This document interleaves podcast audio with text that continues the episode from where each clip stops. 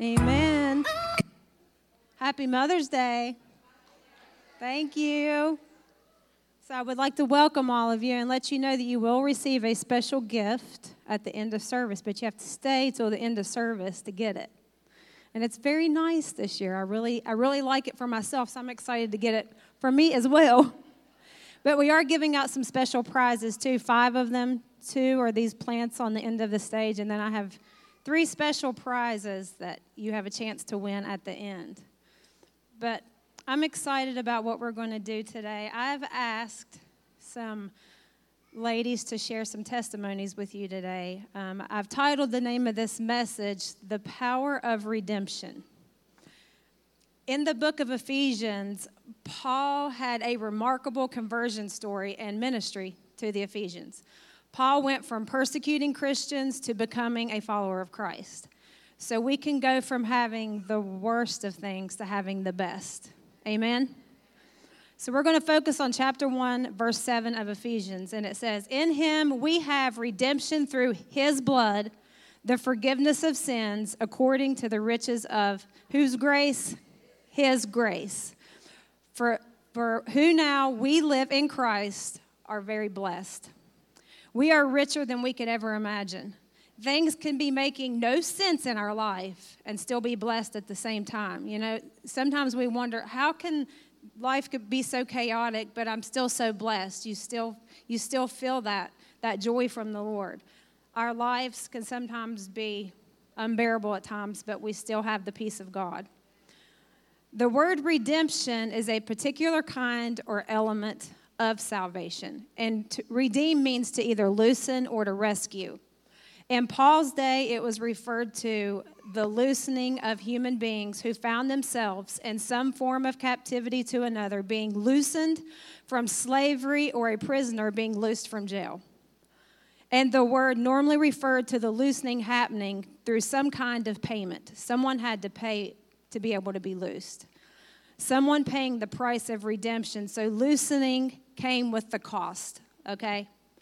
One of the glorious riches of the gospel is that you have been loosened. We have the gospel of Jesus Christ in our lives, and because of that, it says we are loosed. What you are oppressed by, captive to, and a slave to, you have been redeemed by his blood. Do I have an amen on that? One of the deepest longings of a human heart, even before you have a relationship with Christ, is you want to be loosed from everything that holds you captive. And you know what that feels like. You know, we carry around things that we don't have to carry around because we don't have Christ in our heart. But especially frees us from, in quote, the sin that controls us and keeps us from being free. We all have a sin, we all have something that will keep you from being free.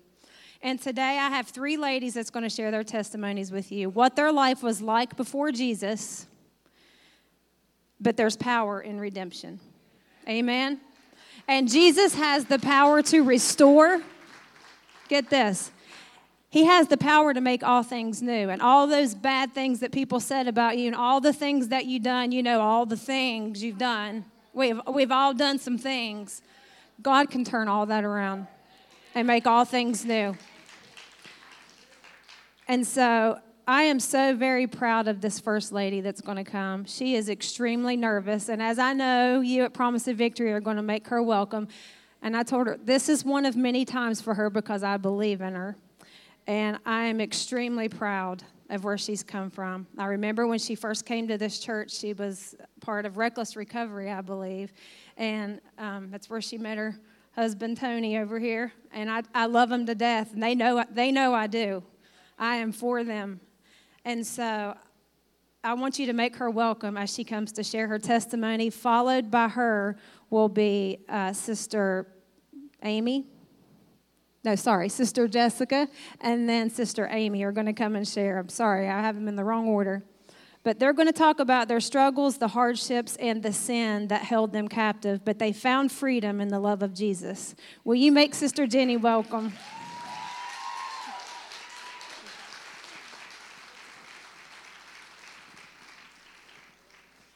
Y'all bear with me because I've been battling uh, sinus and allergies all week, so if I start coughing, just overlook me. But um, my name is Jenny Hill. I'm a mother of three, a grandmother of five. Three years and 11 months ago today, Jesus set me free from drug addiction.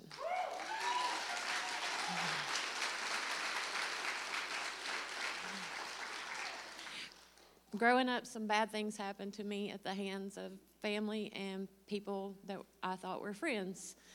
I kept silent because I was scared of what would happen. So I let that eat away at me for years. But when I was 18, I got pregnant with my son Christopher. Christopher's back there. and I turned 19 the day after I had him.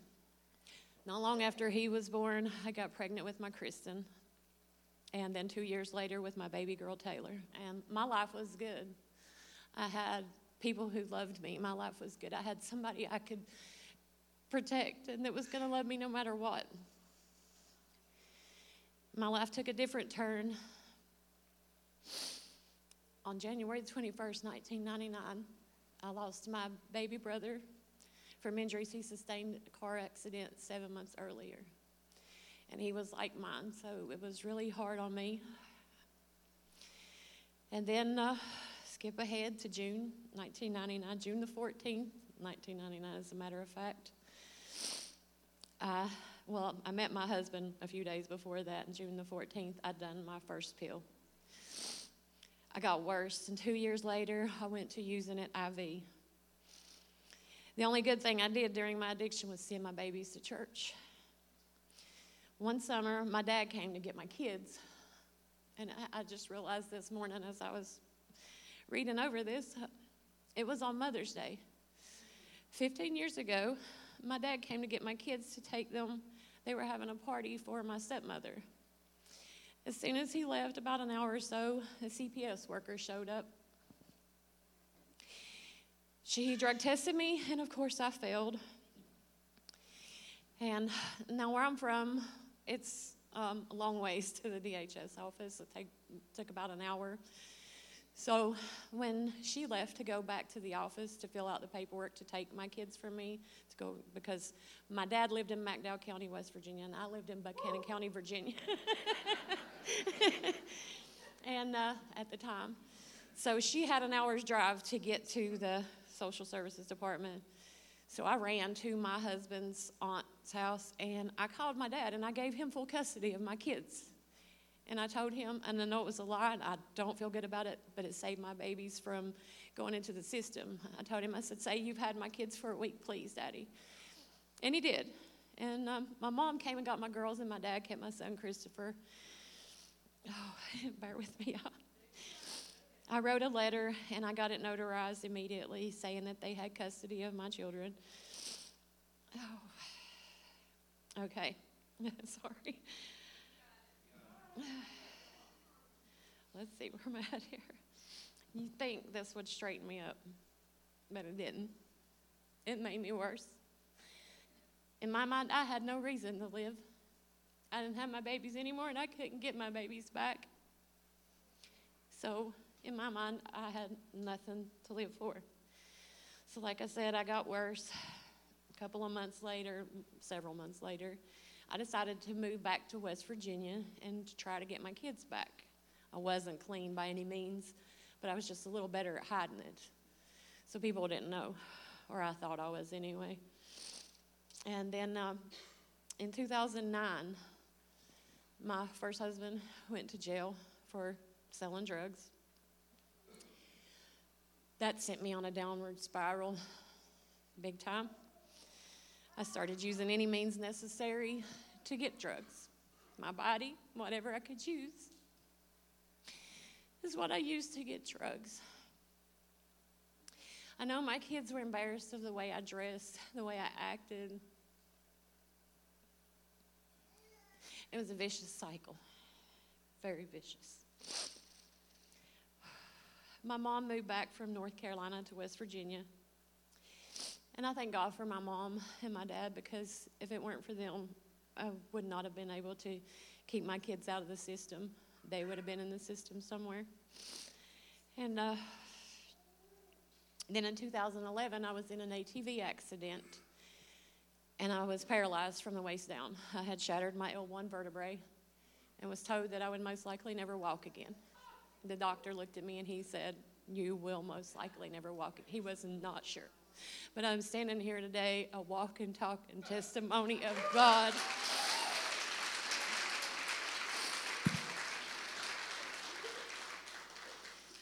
You would have thought, because a lot of prayers were prayed for me then, you would have thought that would have stopped me.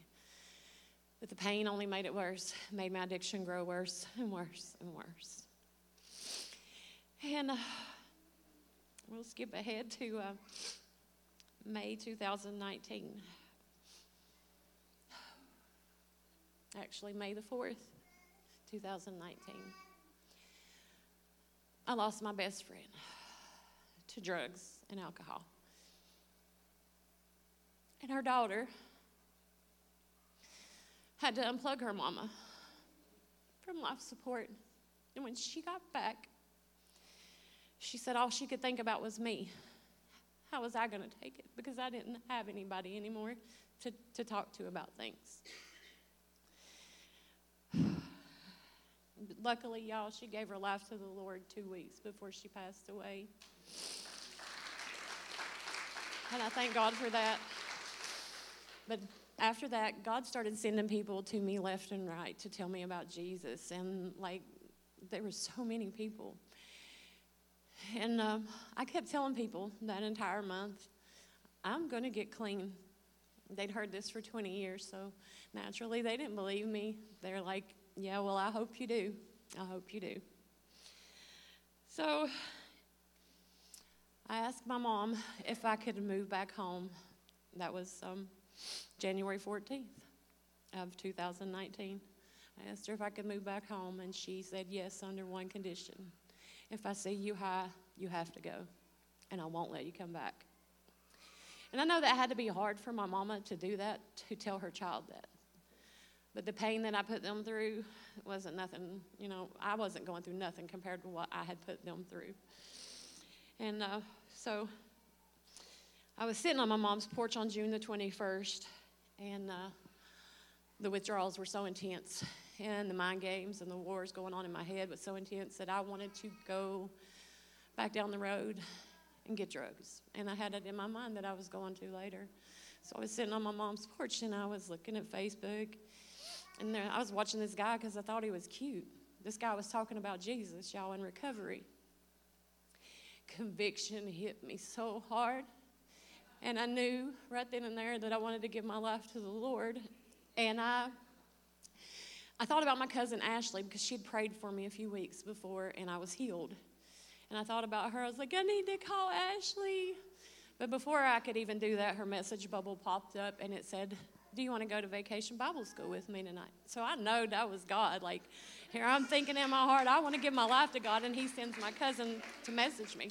So I push that button, I call her, I'm like, I want to give my life to God. So she literally broke every speed limit to get to me. and uh, we went to her grandfather's, it's my uncle, to his porch, and on FaceTime with Bradshaw Church of God pastor Gina Patterson, she prayed for me, and you know, uh, give my life to the Lord. I had, which I'd already done that on my mama's porch and didn't realize it, you know. But um, she told me, she said, Jenny, if there's anything you want from God, ask Him now. So I did. I said, God, take this addiction from me because I can't do it anymore. And if you don't do it, it won't get done, God. And y'all, I'm not joking when I say instantly the withdrawals left. The desire for drugs was gone. I was set free. And it was all Jesus because I could never do it on my own. I tried several times through the 20 years and I could not do it on my own. Oh, sorry, y'all. And this is about my kids. So, um, Chris and Kristen, they were pretty quick, you know, to forgive me, and they were so proud of me and, and always encouraging me. But my baby girl, she was my toughest critic. She had seen me fall time and time again, so it took her a little longer. But after about a year, she wrote a Facebook post telling me how proud she was of me. And that meant a lot to me because she was really my toughest critic. to hear her say that she was proud of me. So, like I said, today makes three years and 11 months, and I could not have done it without God.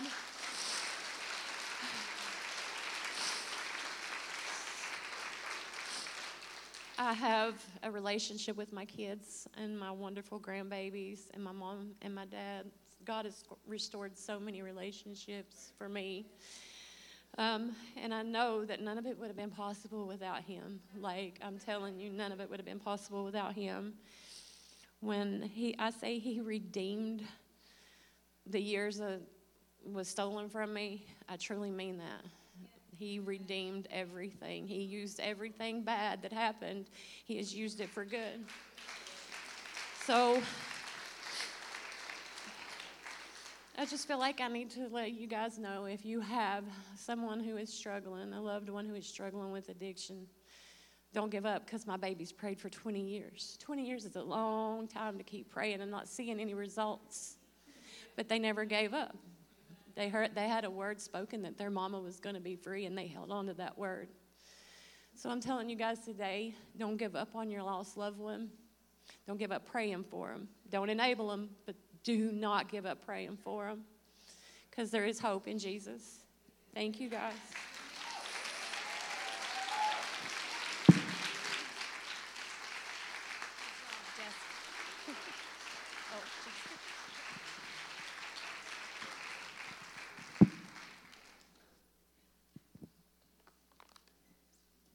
Good morning, y'all. It's so good to see everybody out today. Um, I have to get situated here because can't see without these any longer up close. Um, I'm just gonna, you know, kind of jump into this because, um, as you know, you know, Sister Amanda asked us to share our testimony, and um, really, the first time that I ever drank, I was 13 years old. And I remember that first time, and I remember that last time. Um, the times in between, not really so much. Um, when I, I drank, I, I, drank to get drunk. There wasn't really no in between. Um, the goal was to go from sober to drunk as quickly as possible. And uh, that's what I did. And I can remember the very first time that I, I drank, I was 13 years old. And um, I remember the way that it affected me. And I thought it was a good thing. Obviously, was not. Um, it, it made me to feel comfortable with, with where I was. You see, I didn't like who I was. I didn't, I didn't like me. I didn't like my personality. I didn't like who I was. So in order to be okay with me, I drank. And then I could, you know, do whatever I wanted. And, you know, in my mind, it made sense that, you know, well, if you do something stupid or say something stupid, well, you know, you were drunk. Didn't really matter, you know.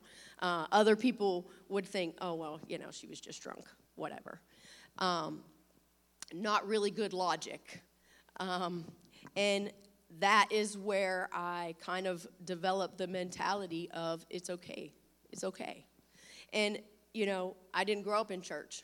Um, and, you know, alcohol is readily available pretty much at every family function. Um, we were at a wedding yesterday, and I'm pretty sure there was not a whole lot of people that were not drinking. Um, it's kind of I grew up with a mentality of that's what you do. That's what, that's what you do. You know, you, you grow up, you get old enough, and that's what you do. Um, and the first time that I, I, I drank made a big difference. Some of you all um, know my brother, uh, Brad. I actually um, almost got him into a fight because I started running my mouth. And that's when it was time to go. However, you know, the impact on my life had already taken place. And that was at 13. At 14 was the first time that I um, got high smoking weed. And um, I went back and forth between the two. I had a couple of um, experiences drinking that, you know, like Jenny said, you, you would think it would make you stop, but for some reason, you know, you, you you're not operating in what makes sense. Um, I uh, woke up one day and it was dark. And I was in a room, and it wasn't like when you fall asleep in the living room and you wake up and you're kind of like, oh, I, I fell asleep on the couch. I'm in my living room. No, I had no idea where I was. I had no, I didn't recognize the room. I had no idea where I was at or how I got there. And you would think, like Jenny said, that would be enough, but it wasn't. Um, when I was a teenager, I um, these pictures up here that you see, that one of me passed out on the floor. I was probably 17. I was 17 or 18 years old, and um, I had a experience that I was at a party and we went. Um, there was, you know, a bunch of people there and friends of friends, and I went with this guy. I had no idea who he was. He was a, a friend of a friend. I had no idea how well this friend knew this person, knew nothing. But we had been drinking, and, and we left. We left. And I ended up in a house. I had no idea where I was. I didn't even know what street I was on if I could get away. But I couldn't because we were in a house that had bars on the windows. I know because I looked so that I could get out. The front door was locked with one of those deadbolts that you had to have a key to unlock it to get out. And he said, You're not getting out of here. And I don't know how I got out of there without being raped. But by the grace of God, even then, he protected me. And you would think,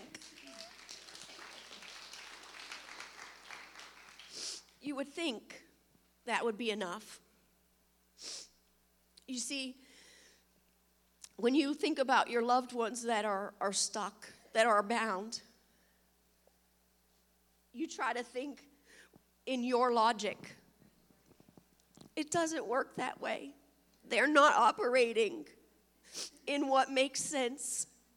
It's just not there right now. They don't have that ability.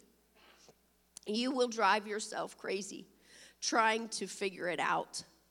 I know that because then I was on the other side of things with my husband that is bound in addiction. And I saw the other side of things. And you try to figure it out. You try to make sense. You try to understand. You try to fix. You can't do it. It has to be Jesus. They have to come to Jesus. And only when they have those moments that there may be some sense of clarity will your prayers make an impact? You don't know when that is, but like Jenny said, don't give up. Keep praying. Keep praying. I didn't pay attention to the time, but um, I want to share with you. um, I I got into the Marine Corps, and you know, so I decided that smoking weed probably wasn't a good idea because I didn't want to end up in the brig and uh, finish out my my contract that way because that's what happens. They don't they don't just send you to jail for a couple of days. They in the in the military they send you to the brig and you stay there until your contract is is fulfilled. So I decided I had enough sense to decide that you know I didn't want to do that.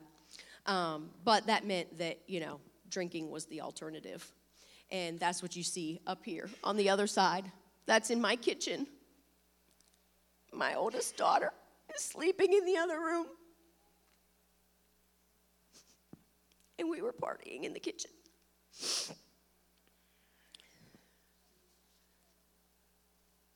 Thank God it was shortly after that that I got saved and I gave my life to Christ.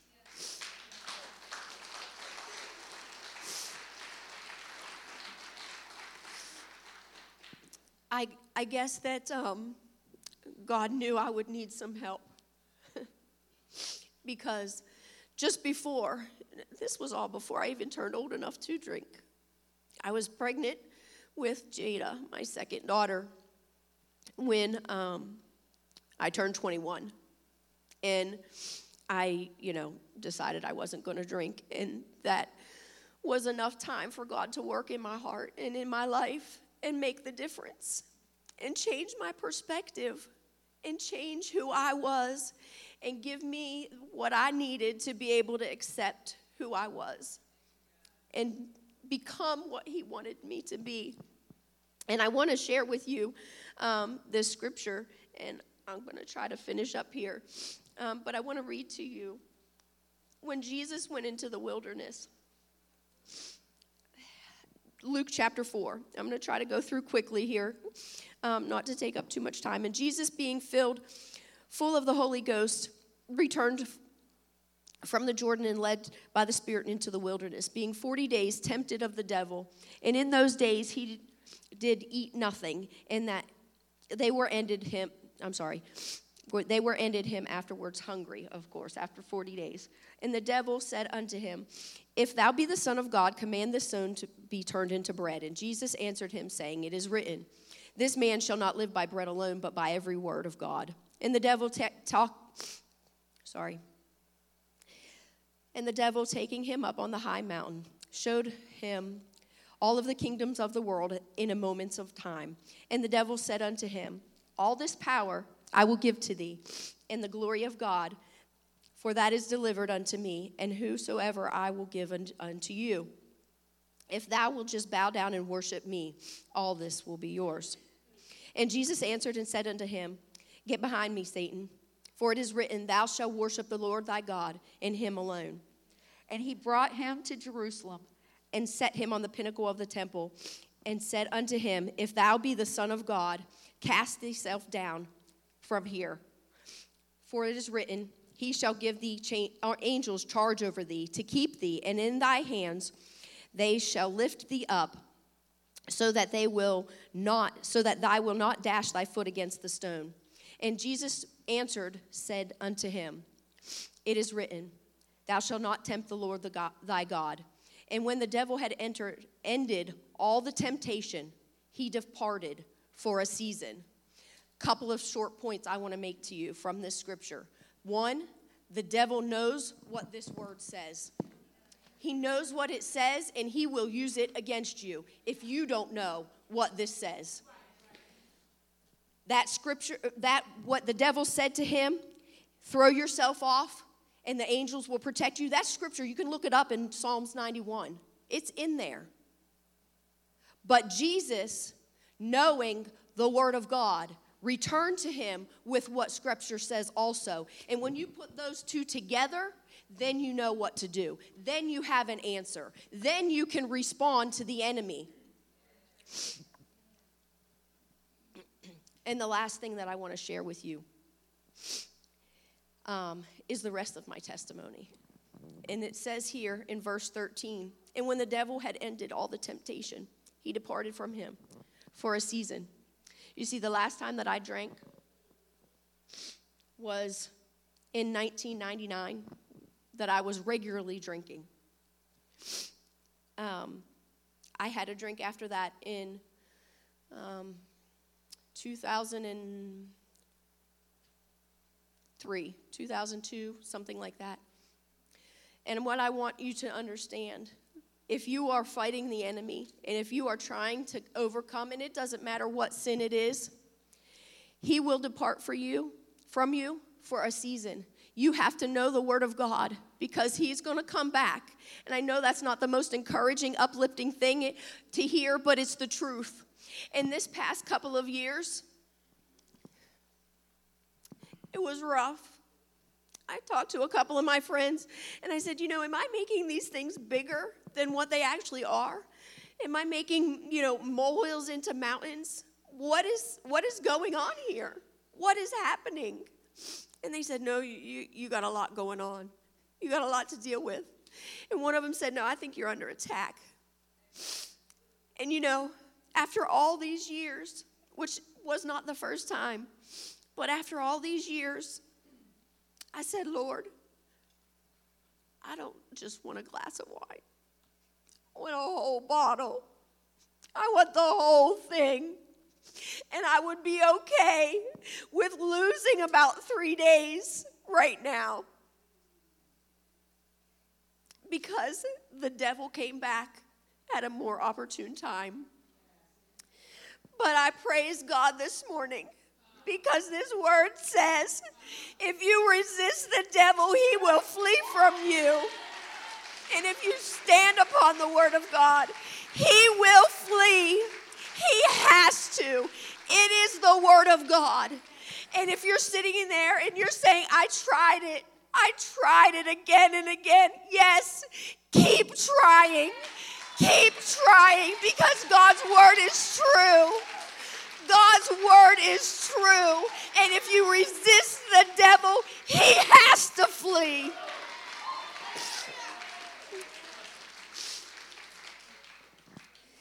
Keep praying, keep resisting, and your life will be changed. Your life will be transformed. I stand here today thankful that God has a call on my life, thankful that I can share my testimony and see people's lives changed. I'm thankful what God has brought me through. I'm thankful that He has brought me through a place that I can stand here and share what God has done for me. God has changed everything. I would love to show you picture after picture after picture of where we lived, vehicles we drove, the situations and circumstances that we lived in, but we don't have time for that. If you put your trust in God, He will do it. His word is true.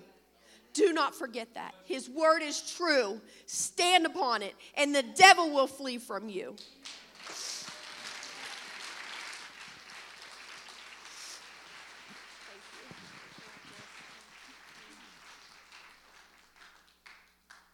Now it's my turn. Ooh. Thank you, Pastor Amanda, for allowing me this opportunity again. And, you know, it'd be real easy if I could stand up here and tell you that my life was something like one of the great women of the Bible. You know, we have Deborah or Queen Esther, and I'd even settle for the poor widow who just put two coins in there, you know.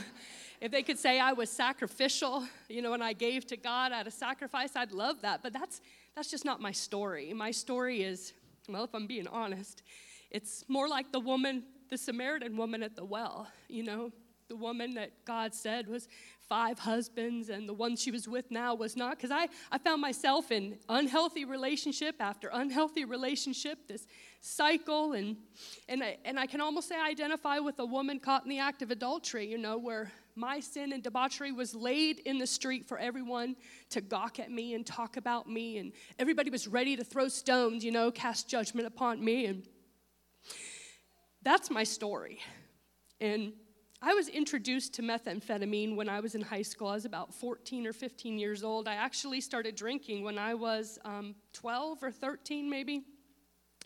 And I would use meth on and on, off and on in adulthood. I would go through seasons where I would use for a few months and then I'd put it down for a little while, and then it always made its way back around. Whether it was the people I was hanging out with or situations I was involved in, it always found its way back. I loved the party lifestyle.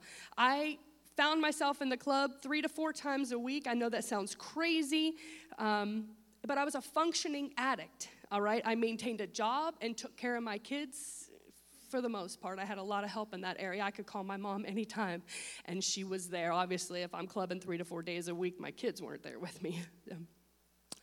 But in high school, I didn't have things like my kids or bills or things that held me back.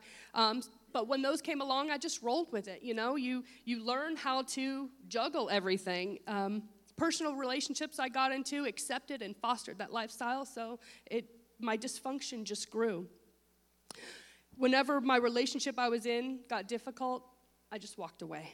I didn't have the ability within myself to talk to people or communicate. So all I would do if I got hurt, I would shut down, I would turn to my vices, and I left. And I just left. Uh, in 1999 or, or 2000, meth came a meth surged back into my life with a vengeance. And I was in between relationships, and of course, I ran into an old friend, and guess what they brought with them? Um, at first, it was the social use again on the weekends. Friday was party time, go and re up. Saturday, party time. Sunday was for coming down, trying to get back into the swing of things, drink a lot, smoke some weed so you can go to bed and get up for work on Monday. But that only lasted so long before I found myself needing a little bump or two in the middle of the week to get me through. And then before you know it, I was snorting lines every morning before work. My moods became so erratic. I could go from laughing and joking around with you, having a good time, to a full out brawl in 2.3 seconds flat. I was full of rage. Fists would fly, I'd throw things across the house, and I was real, real good at using my words as weapons. I could cut someone to pieces. And that was so that bothers me so much because I treated people terribly. My family kept their distance from me except for the kids. They were always there for my kids, which I praise God now for that. And it was my, my poor kids, you know, and that's really all I can say about that because they were caught up in the middle. And if I talk any more about that, I will just break down. One day my anger got the best of me. Okay, I was at work, you know, probably high. I don't remember the exact situation, but I had a a job. I was an accountant and an office manager at a um, cellular two way radio company, and my boss was letting me break into sales because I'm telling you, I'm be honest, those salespeople had nice paychecks, so I was trying to get in on that. And he gave me the opportunity to handle an account on my own. Well, one day they called to talk to me, and he grabbed the phone before I had a chance to get there. And you'd have thought like the world was ending. I went off on him. I was screaming obscenities across the office at him while he was on the phone, and he was just standing there like, What are you doing? I flipped him my birds and I walked out the door. I mean, I was gone. I had a mortgage, I had a car payment, I had little children depending on me for clothing and food, and I just left. All I wanted to do was go home and get high. And so that's what I did. Drugs would mask the pain and dilute all the thoughts of failure that I had. Drugs and alcohol allowed me to be numb to my reality. And when the numbness wore off, I would just go back and do it again to this vicious cycle, trying to just feel better. And so I have a theory on addicts. I think that everyone who's struggling, they have something deep down underneath. There's voids, there's traumas, there's pain, there's wounds, and things that they're nursing and self medicating to try and feel better. And I think that the outward visible manifestations of addiction and bondage are signs of this deeper struggle. And if we're really going to help addicts, we need to understand that it's not just enough to tell them, don't do that. Can't you see what you're jeopardizing here? Because just like these other ladies said, they don't rash, we don't rationalize like that. When we're in the throngs of addiction, we don't think and weigh those consequences. We have to be able to stand next to them, take their hand, and help them get to the bottom of what's really the problem. And that in that lies the power of redemption. See, the Bible tells us that each one of us has been bought with a price. God values our lives so much that he sent his son to pay ransom for us. Jesus bought us back from the grip of the enemy when he traded his perfect life for ours. Now, it's not just my sins that he paid for, and it's not just your sins. His blood doesn't just cover the sins of the people in the church. The truth is that he died for every single person that will ever walk the face of the earth. And the problem is that so many people don't know that. With this redemption comes freedom, if you let it work. Christ didn't come just to redeem us. He said he came to give us an abundant life. That means in a life full of good things love, peace, self control. And true freedom means no more bowing down under the weight of, the, of life and its, and its traumas. Freedom is an abundance and living in the fruits that God has promised us right now. Now, salvation is about accepting Christ's redeeming sacrifice for our life. We're able to receive forgiveness for our sins, and we gain access to the Father from this exchange that takes place. And the truth behind redemption is that there was an exchange that took place, a trade that happened of things of value. And here's the reality of that truth the value God that God placed on my life and the value He placed on your life is so great. He wanted you to be with Him in eternity so badly that He sent Jesus to pay the price for our sins, that we could be there with him. And now, when you allow the truth of how valuable you are and what your worth really is, when you allow that to take root in your heart, your life is going to be changed, guaranteed. I got saved when I was about three to four years into my addiction, and I continued to use for a little bit, about a, a year or so afterwards.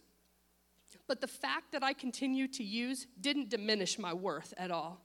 My value had already been determined 2,000 years ago when Jesus came down here and said, I'm going to do this for her. Romans 5 8 says that he showed his great love for us and that while we were still sinners, he died for us. So, what, whatever you're caught up in, whatever your struggle is, the nagging feelings that go on in your head, the war that's waging, nothing that you're battling and nothing that you're doing in that struggle, none of that determines your value or diminishes your worth. Nothing will disqualify you from accepting the exchange that Jesus made for your life. In fact, it's just the opposite.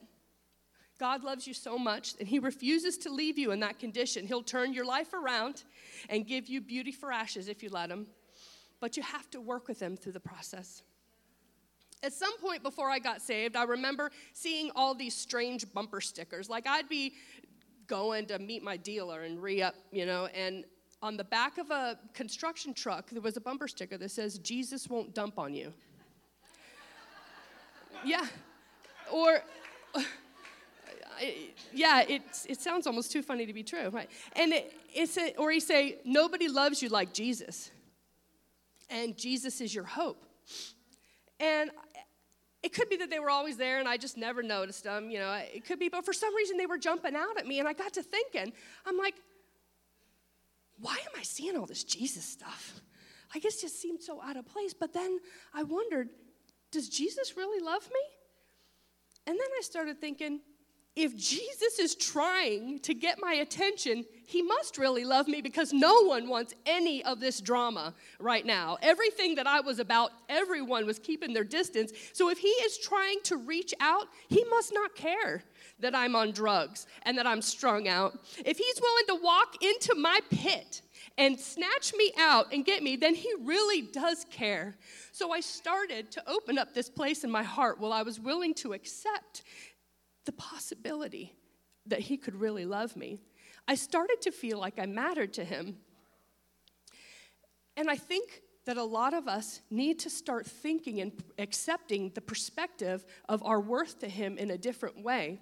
The enemy is going to come and he's going to try and convince you that everything that I'm saying up here is not true, that there's too much in your life, in your past to cover up. Maybe you don't pray enough or, or this or that, anything. He's going to try and tell you that it's not true and it doesn't apply to you, but you can't believe it because nothing disqualifies you from coming to Jesus and taking him in your heart. Now, you can't misunderstand what I'm saying. I'm not saying that that lifestyle is okay or condoning anything. I'm just saying you can't let anything keep you from coming to Jesus and surrendering it to Him. God knew exactly how much debt needed to be covered when He sent Jesus down here. He's the one who establishes that worth. Nothing can take that away from you. And there's a certain degree of healing that comes along with accepting your value and your worth um, that God has put on you. And you can begin to grow and mature in God's, God's love like uh, Romans 12 and 2 tells us, don't conform to this world, but be transformed by the renewing of your mind. And that's exactly what I had to do. I had to change the way I was thinking and get me out of this defeated mindset that continued the cycle of me going back to use again. I had to keep my eyes on the prize, and part of that was Jesus, but in all honesty, part of that was my kids. My beautiful kids. I had to work hard daily and fight the urges to crucify my flesh every day was a struggle, but just like Jessica said, it only lasted for a time. There comes a time where you get uh, released from that part of the process. It took focus and dedication. And like I said, it was a year um, after I confessed Jesus as my Savior when I finally put meth down for good. But that year cost me a lot. Um, my house went into foreclosure. Um, my kids went to live with family members because I was a mess. I was really unable, and you know, we didn't have a house. Um, But I had determined in my heart that I was going to do everything I could to prove that I was worthy of the sacrifice.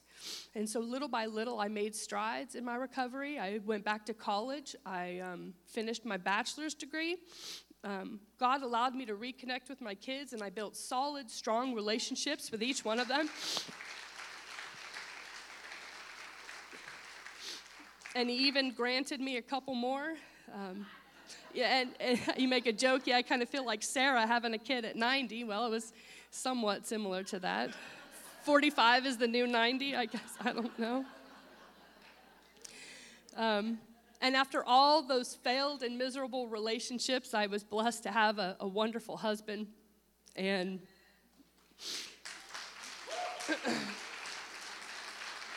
and Last month, I celebrated 18 years clean and clear from methamphetamine.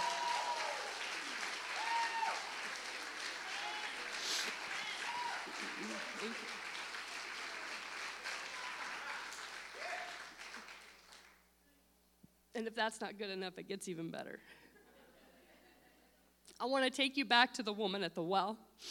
All right, you, you guys know the story very well. Jesus um, she was outcast in her village. She came to draw water at noon, the heat of the day, because she wanted to avoid the other women, right? Everybody was talking about her. They, she had quite the reputation. But Jesus goes out of his way to meet with her, right? It was a divine appointment. And you remember how I said I can relate to her, how she was jumping from man to man, and, and that's my story? Well, I can imagine that she was empty inside.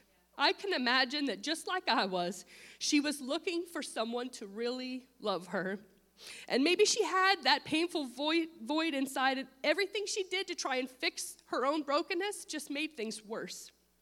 And I believe that she was crying out from the inside, and when no one was er, looking, she was doubled over in pain and anguish, full of regret and shame, and it was probably too much for her to bear.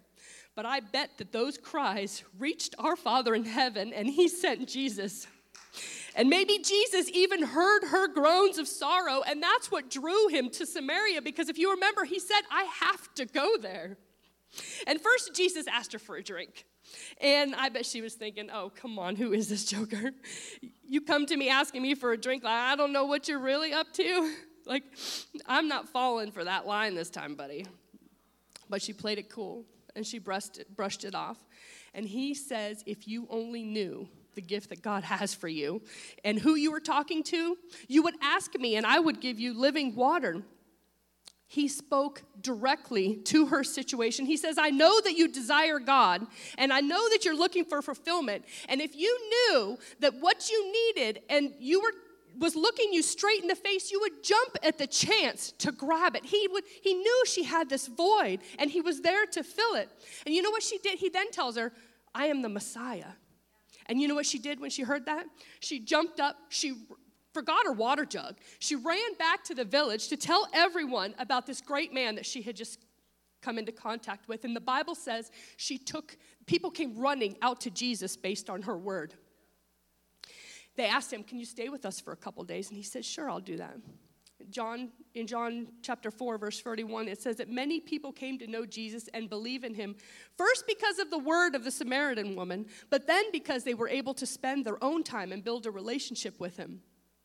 Of all the people Jesus could have used to save people in that town, he chose a broken outcast who was hurting, but also thirsty for God.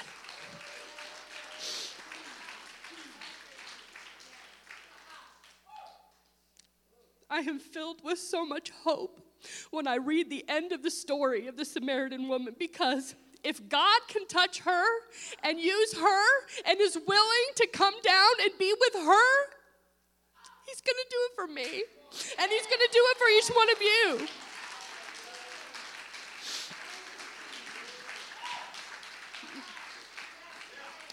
No matter what twists and turns fill your story, he will use them and He will use you if you let Him.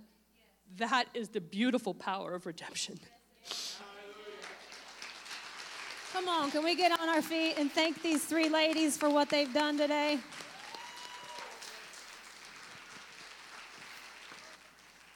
God is able, say, He is able to redeem and restore all. All. That means everything that's been stolen from you. All, meaning everything that has been stolen from you. And He's able to give you joy for your sorrow and hope for your future. If you don't know Jesus, I urge you to know Him. He is the best friend that I've ever had. And every time I feel like, and I have wanted to walk away because life gets hard sometimes. And, and sometimes life is so hard, it makes you want to just walk and just keep going. You don't even know where you're going to go, but you're just going to go somewhere. Am I the only one that feels that way? Just like Jessica said, you know, sometimes we have to hold on. You know, we don't understand everything that we're going through. You can be seated. We don't understand everything that we're going through, but you just have to hold on. You have to hold on to him, and the longer you hold on to him, he'll get you through. And then something else might come against you, and then he'll get you through that too, because he's that good. That's the Lord I serve. He has the power to redeem. And the reason that I, I had these ladies give their testimony is for one, I mean, some of you know, some of you might not know.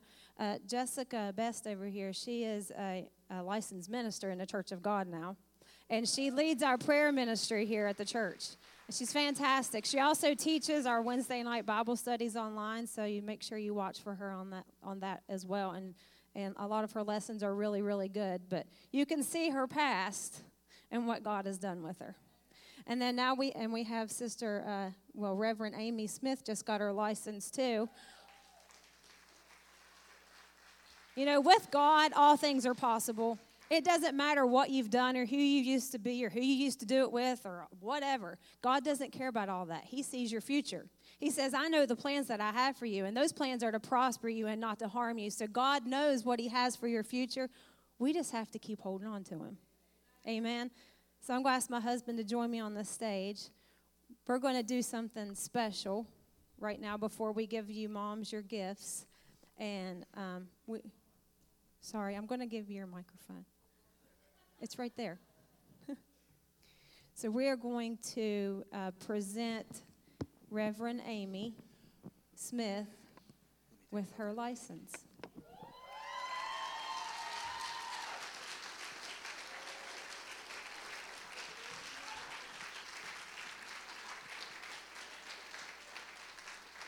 So I don't want to. Uh, I didn't want to call you out and, and say that you lied, but you said she'd received a license. I said not yet. Said, well, she did. She Calling have, things that are not as though they already she are. She don't have the paper, but we all know she already has it.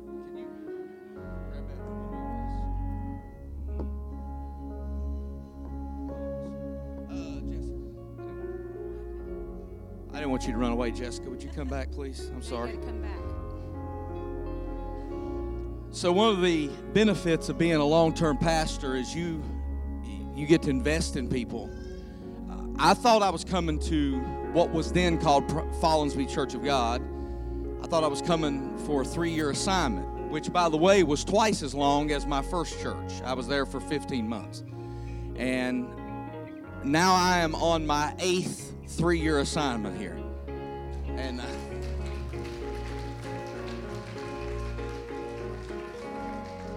one of the benefits of that is you, you see people get invested in the kingdom and you, you get to see them mature. And two of these ladies that spoke up here, I, I saw their transformation. I'm seeing Jenny's. I'm, but I, I watched these two. Jessica was one of the first, I want to say, new people that we picked up that's still here. Gwinnett is probably the only one that beat you. you, you guys came right after we did and, and got invested in the church. And, and I have put her into uh, the, the, the rigors of passing the test and getting uh, her exhorters and her credentials. As a matter of fact, I, I was sitting there counting, and my forgetter works better than my rememberer sometimes.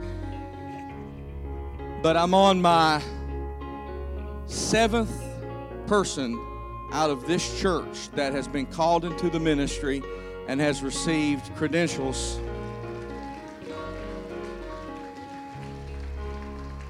This morning makes number seven, and um, I was invested in both of your lives very early on in your walk uh, with, with, with, the Lord. Um, and so I've seen the transformation up close and personal. And I'm also one of the ones that was integral in confirming that there's a call on your life. And so I feel like, even though we have spiritual sons and spiritual daughters, I, I feel like that you guys are, are like my spiritual children. That I, I and, and and I just beam with with pride. And I know I'm not supposed to be proud, but when I see you guys operating in the gift that God gives you, it it overwhelms me. This is harder than people thinks it is. And when I when I see you guys, and, you're a lot more seasoned than, than she is, and I see you up here and, and you're struggling because you're getting emotional and you're struggling to get the words out. And I'm like, this is harder than people thinks it is. To get up here and not just repeat verbiage, but to be invested and transparent and vulnerable, it's tough. And to see you guys operating in the gifts that God's placed in your life, it, it makes it makes an old man proud. And even though I'm not that much older than either one of you, as a matter of fact, so we won't we won't say that because these are women up here. If these were men up here, I'd be I'd be calling out numbers, but I'm smarter than that on Mother's Day. Amen to God.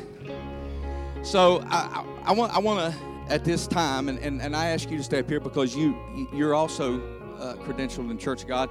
I'm going to ask one of the other people that I'm emotionally invested in and incredibly proud of, and he's one of the pastors that we have here, and her husband, Pastor LeJean. Would you come up here? if you would just hold on to that just for a second. Uh, and, and, and so I, I, am going to ask you, sis, to step up here.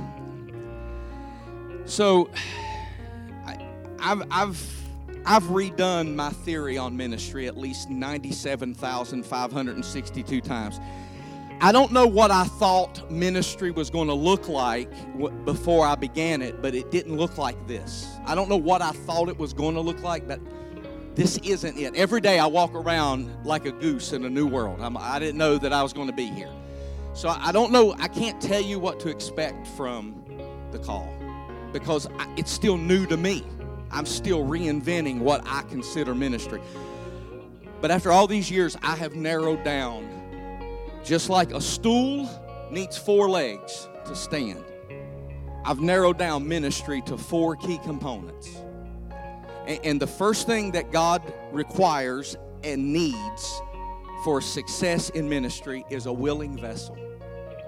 That's that's the very without that none of the rest of it that he is going to put on the vessel is going to work if the vessel is not willing to receive. So that part is up to you. And so I charge you in front of all these people that once get once we give you this piece of paper, it doesn't change a thing about you about your relationship with God and your ability to convey His message to His people won't change a thing. The only thing that will ever change from who you are right now to who God wants you to be in the future is your willingness to receive. So if, if, if, you, if He has a willing vessel in you, that's, that's the first key component. The next thing that is not on you, it is on heaven, is the anointing. The anointing breaks the yokes. Every time you speak His word, you have to immerse yourself as a willing vessel in the anointing that makes the difference. None of our wisdom will break yokes. No, no amount of study will get anybody loose from their bondages. It will continually, until Jesus comes back, always require the anointing. And, and so I want to present to you today a, bottle of oil, and I know it's not your first and it won't be your last, but, but it's the one that I gave you today to always be a reminder to trust the anointing. Because sometimes it will feel like every word you're speaking is falling flat and nobody is receiving and nobody is listening, and you're going to have to learn how to trust that it, the anointing makes the difference. The, the third leg of successful ministry.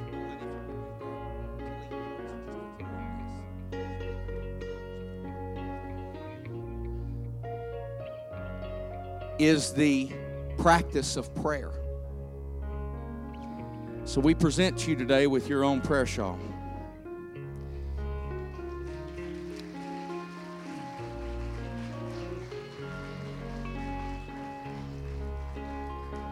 Prayer is as important to the minister as air is to the body.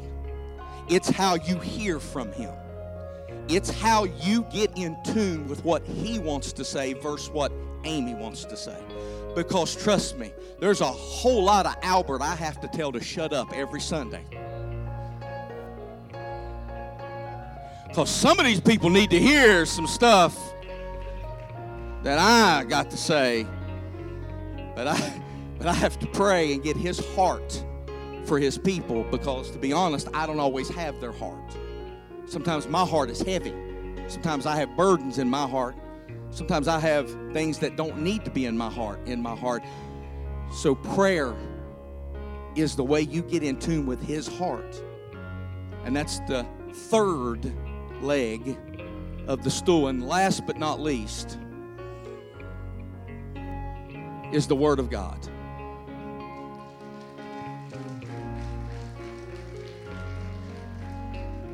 There will never be anything as important to your personal growth or your ability to lead other people to God as hiding this word in your heart.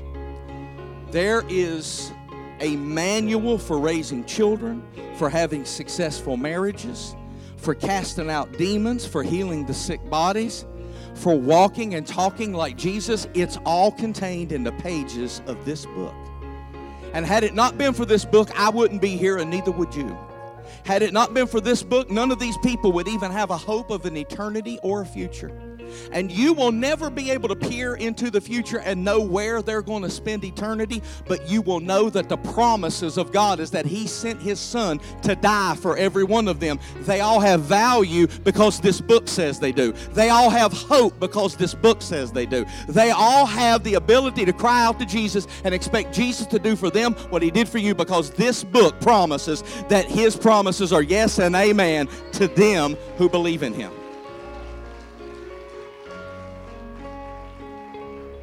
So, this word, the law, the grace, the mercy, hide it in your heart. And as you repeat things you didn't you did not even realize you memorized, because this word will come bubbling out of you like living water, you will realize that it's the call. The call to ministry. And these four legs makes for a successful minister.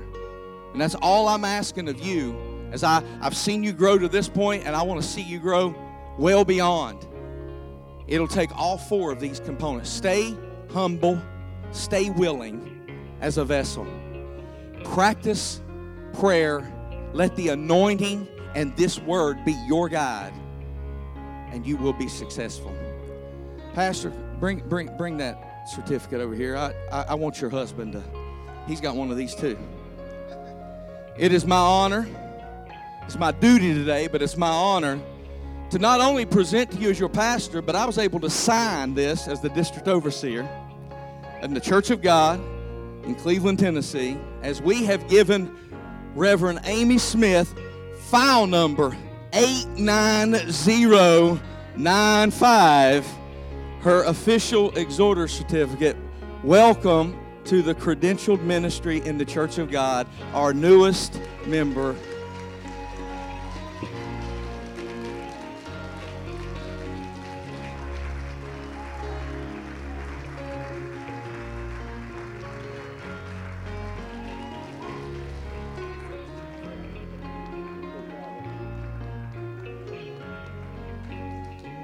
eight nine. What's your file number? So there's been 11,000 people credentialed since you and her. 49,000. So there's been 50,000 people credentialed between the time I started this journey and you. Yeah, I've been doing this a minute. Church, I'm going to ask if you would to stretch your hands forward, and would you two ladies come up and as we anoint her, Father, in the name of Jesus. We pray right now your choicest blessings on this your vessel. She's made a proclamation not only in the past, but right now that she is willing to receive from heaven. God, let her steps be ordered by you. Let the Holy Ghost pour into her your word, your anointing, and all things that are good and merciful and kind. Allow her to stay soft and pliable in your hand. Give her the ability, God, to hear from heaven, and that when she opens her mouth, let rivers of living water come flowing out that will cause people to be challenged, that will cause people to grow, and cause people to know that they need a Savior.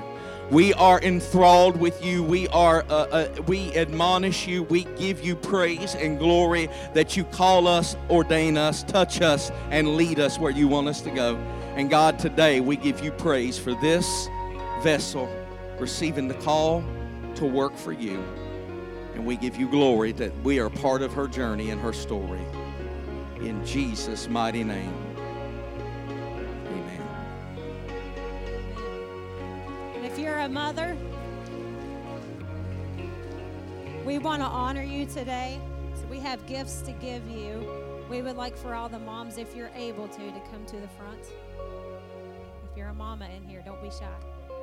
If you're a mama, come on, mamas. If I have the ushers ready to pass the gifts out. We love mamas. If you're not a mama and you're not up here, be thankful that you had a mama.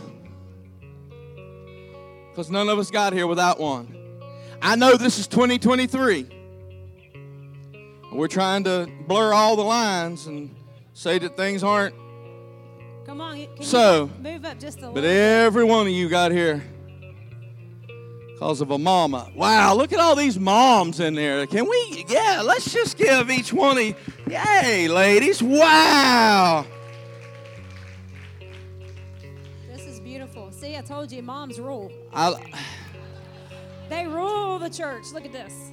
We, uh, I lost my mother many years ago, so I haven't, I haven't had a mother on Mother's Day in, in a lot of years, but I've watched, I've watched her be mother of our three. Ch- yeah, I, some of you are new here. She had all three of our kids because we're old fashioned like that.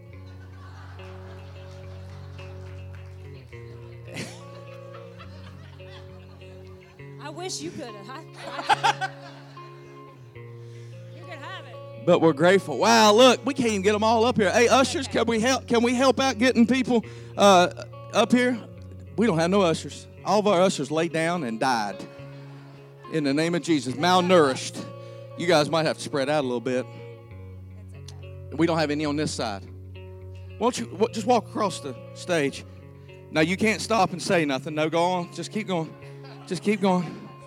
No, you can't stop and preach a while. No, go on. Go. To ask my husband to pray a blessing over all of you, and then they're going to hand you your gifts. But we're so thankful, thankful that you're here today, and, and I'm thankful that your moms as you're making a big impression on your children. And even if you haven't, just like some of you know what the lady said up here today, you can always start over today. And you can you can start over and do Amen. better today than you have in the past. And God will honor that. I'm going to ask you ladies to do something too. And I know you're about to get it. You, some of you are already getting your cups. I'm going to ask you if you've got a hand free to just reach out and touch another mom as we get ready to pray. I'm going to pray a blessing over you. Father, we're making points of contact in this altar, and we're asking that heaven make a point of contact right now. I want to speak to every mother that is gathered in this place. I want, I want you to, to bless their hearts today. God, I want you to give your sweet Holy Spirit to them so that they can feel confident in the job that they are doing. Maybe not in the job that they have done because every one of us live with regrets and things we wish we could have changed.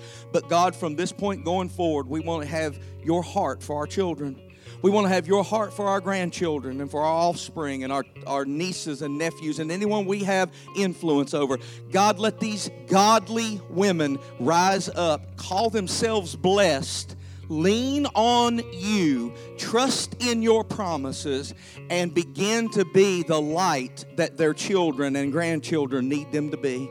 Give them the strength, God, to endure because mothers carry a heavy load. Let them become uh, strong in your word and in your promises and in your spirit because, God, they want to do the best that they can, not just for their children, but to make you proud. So, God, today, give them the encouragement. Let them feel confident that when they leave here, they have given themselves to you so they have more to give to their children. In the name of Jesus, I bless them that they will carry this blessing, not just for their generation, but for their generations. In Jesus' name, amen and amen. God bless you, ladies. Amen.